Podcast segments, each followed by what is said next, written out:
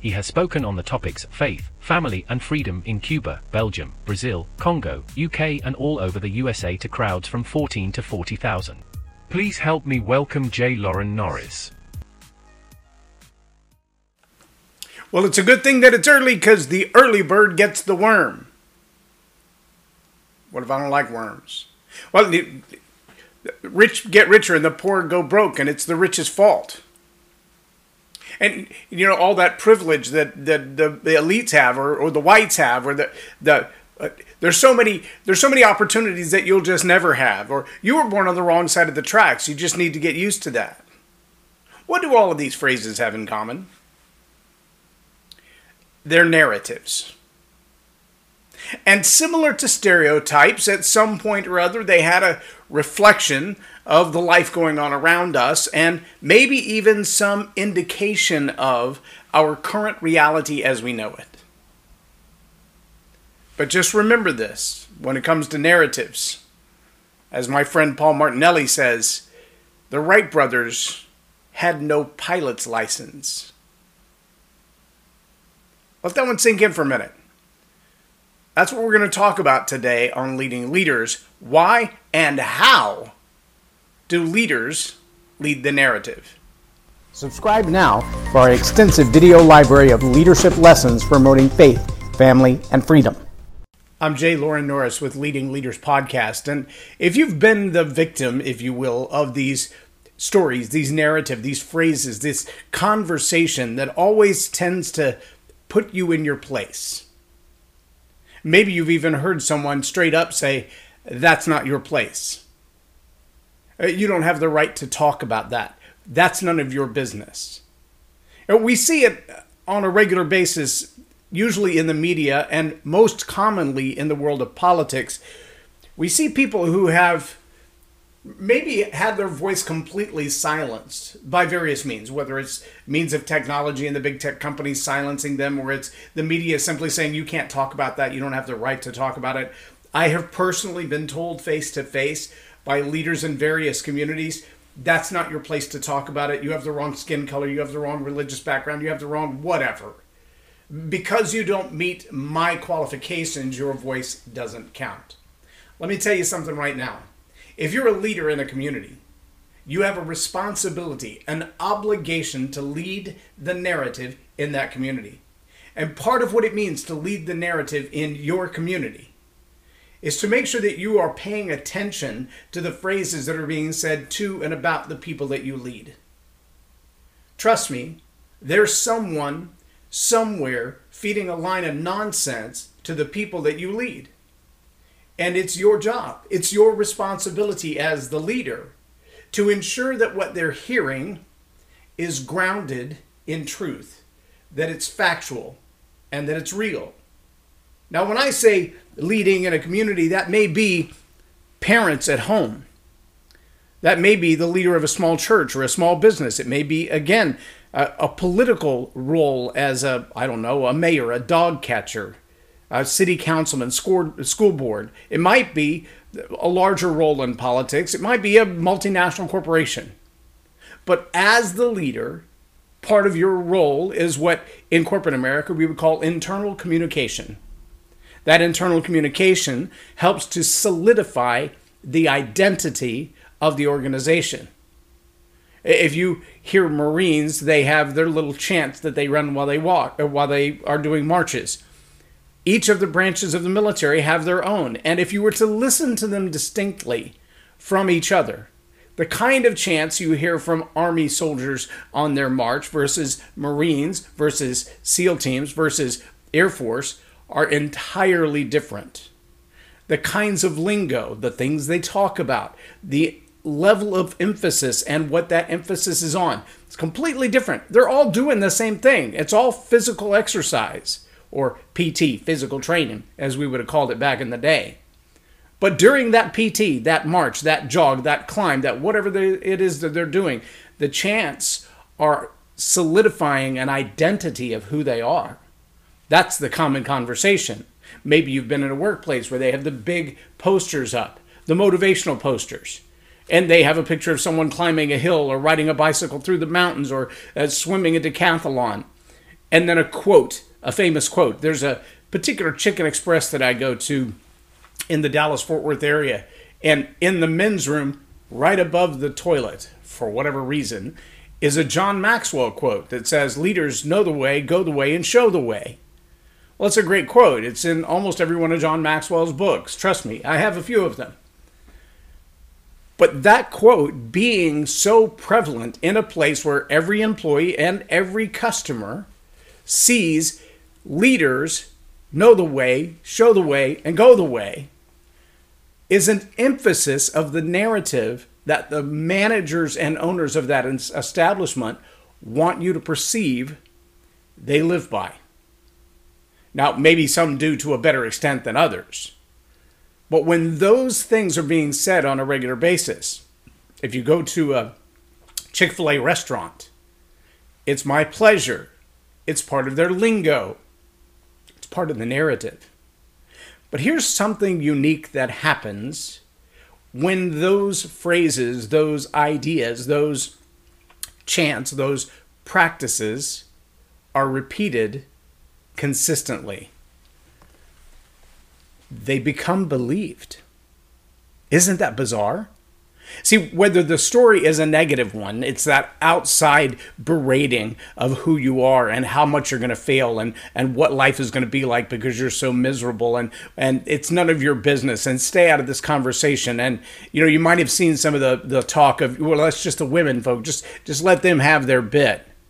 You know, there's a movie out right now, if you haven't seen it yet, called Don't Worry, Darling. It has some very unique looks at hegemony. I challenge you to watch it. It'll change the way you think about certain relationships and interactions. But the idea that certain people get kind of marginalized and pushed to the edge is demonstrated in the phraseology of those in leadership. Yep, racism is demonstrated in phraseology long before it's demonstrated in action. But there's an ancient saying that says, from the depths of a person's heart, that's what's going to come out of their mouth. The way I teach my coaching clients is to say, you'll never, ever, ever, ever, ever, never, ever, did I say never? Never squeeze a pineapple hard enough to get ketchup out of it. It's not in there. It's not in there. But here's what I do know. When I put you under pressure, when I put you in front of a camera, when I put you on a platform with a mic in your hand, when I put you in front of a crowd of people, what's in you, that's what's coming out. When you're under pressure, you're going to get squeezed. And when you get squeezed, what's in you seeps out. That's when you begin to hear the narrative people are repeating in their head. That's when you begin to hear the things that they truly believe that they've been too polite to say before. Make them angry. Kick them under the table. See how they respond. That response is a truer indication of what they believe in their heart and who they are in their head than all the words that they've been able to fancifully assemble prior to that. What happens, though, when those motivational posters become the repeated language of the conversation in your team? Well, your team changes. Your team changes. So why does a leader lead the narrative? Well, because we need that conversational structure. We need that open dialogue. We need that emotional response face to face to hear someone else say those words that we've been seeing on the poster, to begin to know the way. We see the posters. We read the quotes. They kind of begin to seep into our psyche. And then they show the way. They actually demonstrate to others. Here's what happens when you begin to follow these ideas, these principles, when you execute the way that it's intended to be. And then they go the way. They don't just talk about it. Oh, they figured it out and they demonstrate it to others, but they actually do it. Meaning, leaders who are leading the narrative are also doing the work themselves of changing their own mind, changing their opinions about things, challenging the way they've believed all of their life and asking the question, is that idea serving me well? Am I telling myself a story that's destructive? But then good leaders go one step further.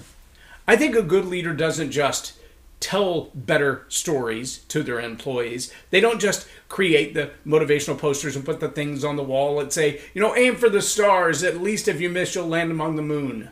Wait, is that stars, moon? One of them's further away than the other one, isn't it? If you aim for the moon and fall among the stars, you missed. But see, we can't get caught up in the details of that, right? We just need to, you know, fake it until you make it. Just rah, rah, rah, rah, rah. No. No, see, a leader understands that it's not just the motivational posters. It's not just the things that you say that sound like fluffy puff-up. That's not what we're talking about. What we're talking about is a leader who genuinely believes and lives out the things that they believe and the things that they say they believe. And then the next step is they listen for the conversations of those that they lead.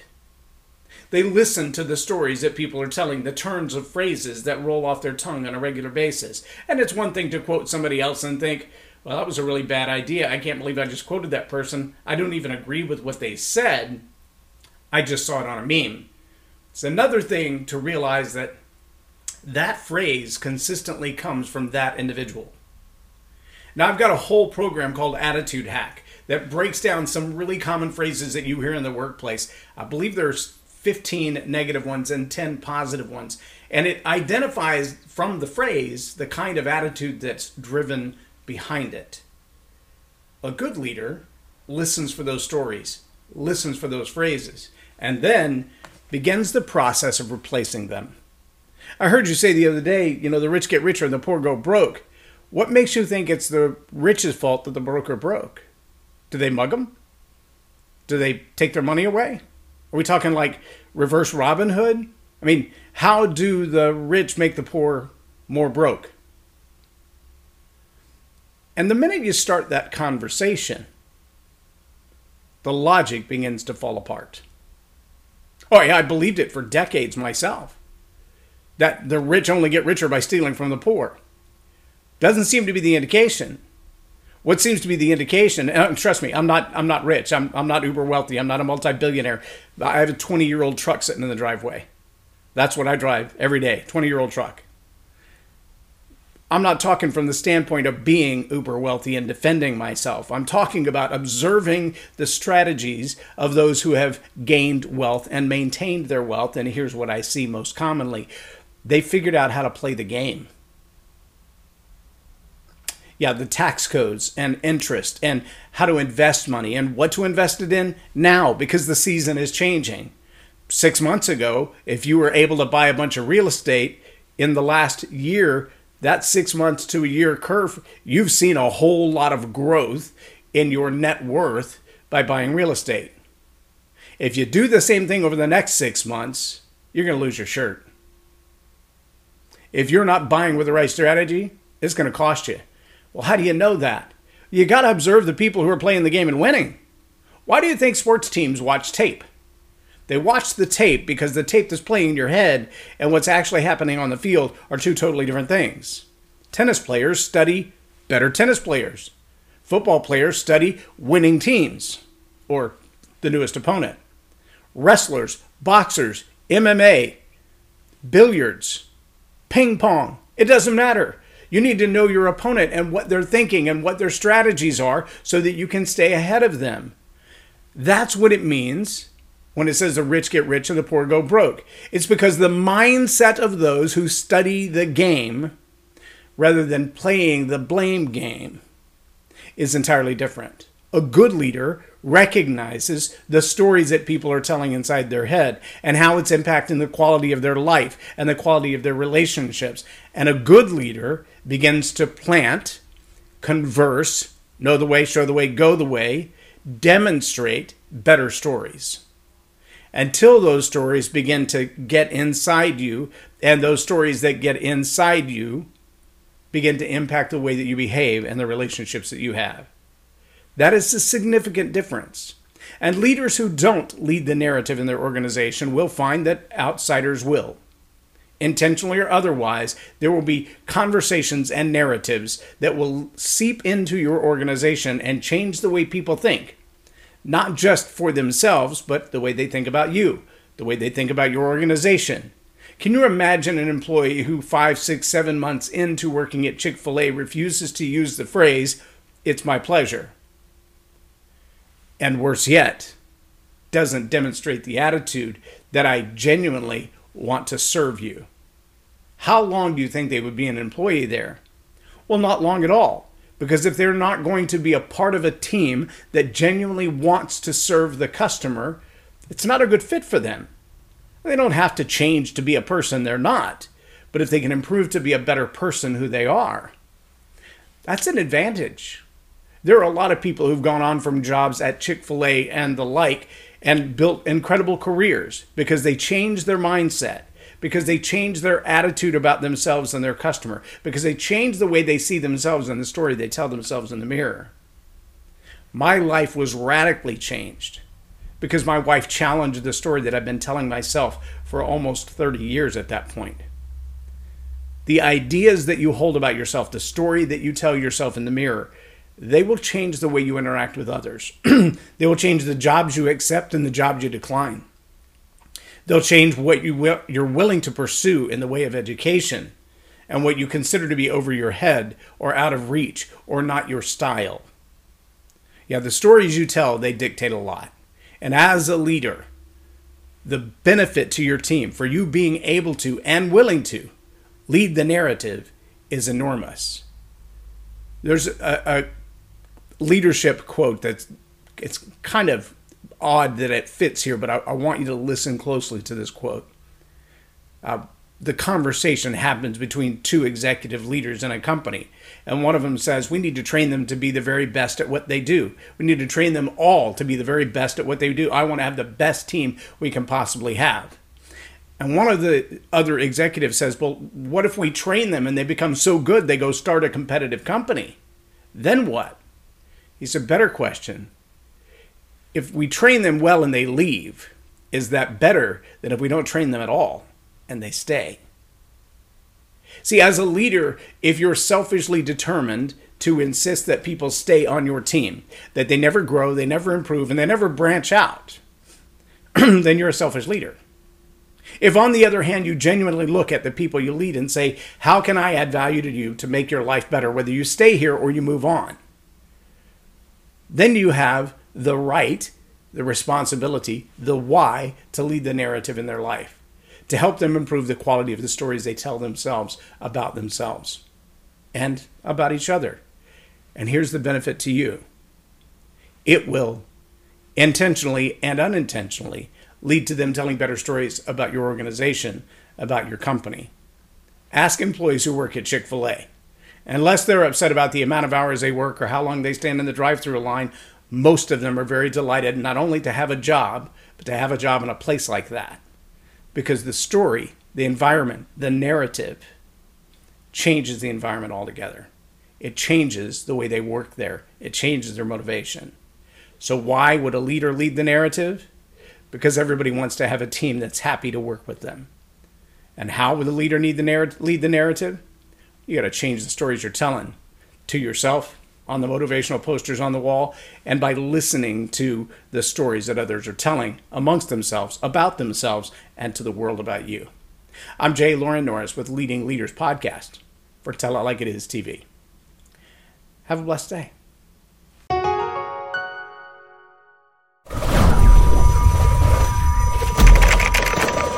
Subscribe now for our extensive video library of leadership lessons promoting faith, family, and freedom.